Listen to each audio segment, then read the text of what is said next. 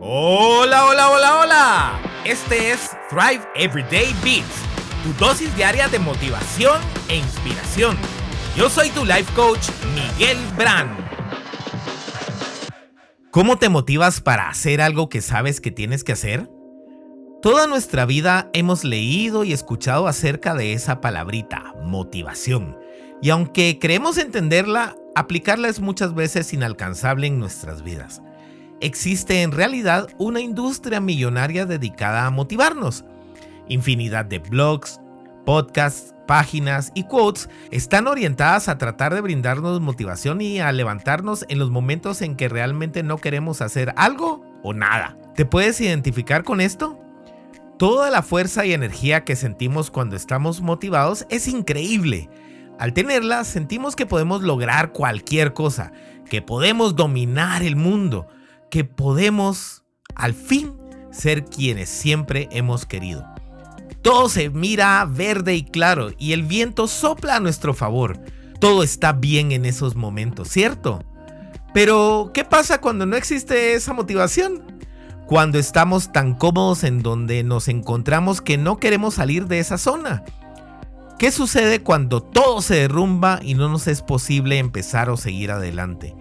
¿Qué ocurre cuando las circunstancias en nuestro mundo no nos están favoreciendo en ese momento? ¿Cómo le haces cuando el mundo y tus estructuras se derrumban a tu alrededor? ¿Qué pasa si una pandemia nos cambia y nos marca con heridas que no son fáciles de sanar? ¿Qué haces cuando simplemente no logras esa motivación?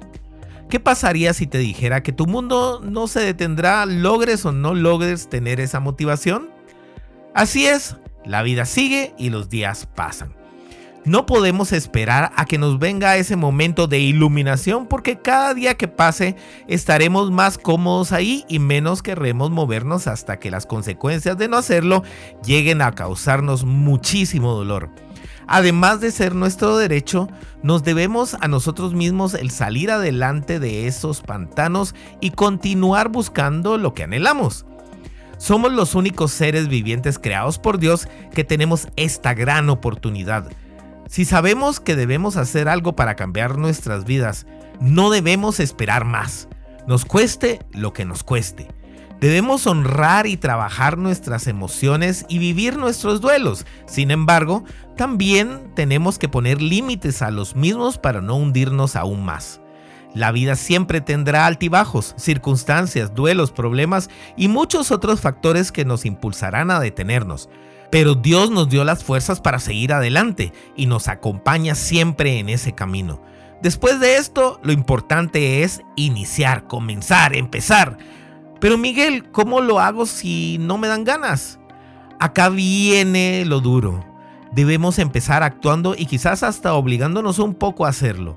Sí, empoderándonos cada día a dar ese primer paso que nos ha dado miedo, pereza o desidia.